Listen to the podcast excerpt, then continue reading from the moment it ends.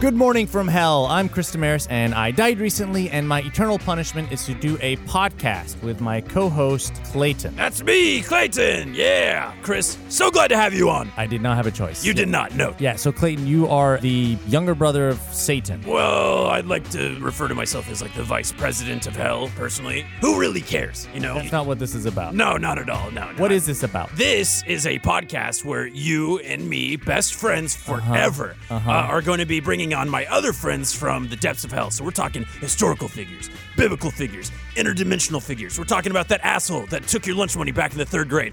We're going to go through interviewing every single person in hell until we get through all of them.